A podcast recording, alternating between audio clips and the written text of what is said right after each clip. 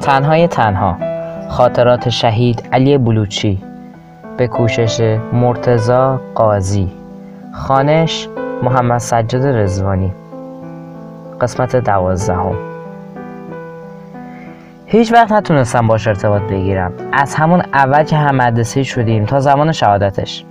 روزای اول دبیرستان هر وقت که میدیدمش با خودم می‌گفتم برو بینیم بابا این دیگه کیه؟ این دیگه چرا اینطوریه؟ تیپش طوری بود که اصلا نمی‌تونستم بهش نزدیک بشم. تیپ و رفتارش به قول معروف سوسولی بود. منم این تیپ و رفتار رو نمیپسندم. روی این حساب که پیش خودم داشتم می‌گفتم با اینکه نمیشه رفیق شد.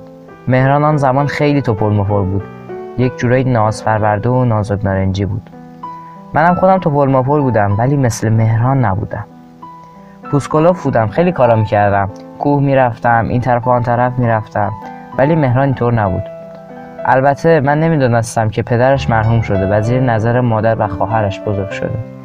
شاید هم رفتارهایش به همین خاطر بود. کلاس سوم دبیرستان که بودیم همراه بچه ها یک سفر قوم رفتیم. با بچه ها همه دور یک حوز نشستیم. من روی لبه حوز نشسته بودم. یک دفعه مهران شیطنت کرد زیر پایم رو کشید و من از پوش افتادم. مهران با دست مرا نشان داد و بلند بلند خندید.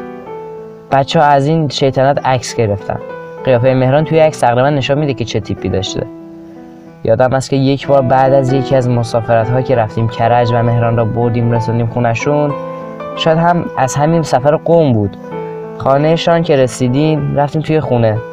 مهران مرا برد داخل اتاق خودش. به من گفت فلان آهنگ رو شنیدی؟ اسم یه آهنگ خارجی رو گفت. تعجب کردم گفتم نه. یک نواد برداشت و برایم توی ضبط گذاشت. یک آهنگ خارجی با سبک غربی.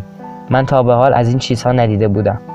نه اینکه خیلی پاک و پاکیزه باشم ما ما هم خودمون اهل خلاف بودیم. ولی دیگه اهل نوار خارجی نبودیم. توی دلم گفتم بابا بی خیال دیگه. فکر می‌کردیم ما هم آدم هستیم. شاید هم به همین خاطر بود که سن علی از ما یک سال کمتر بود.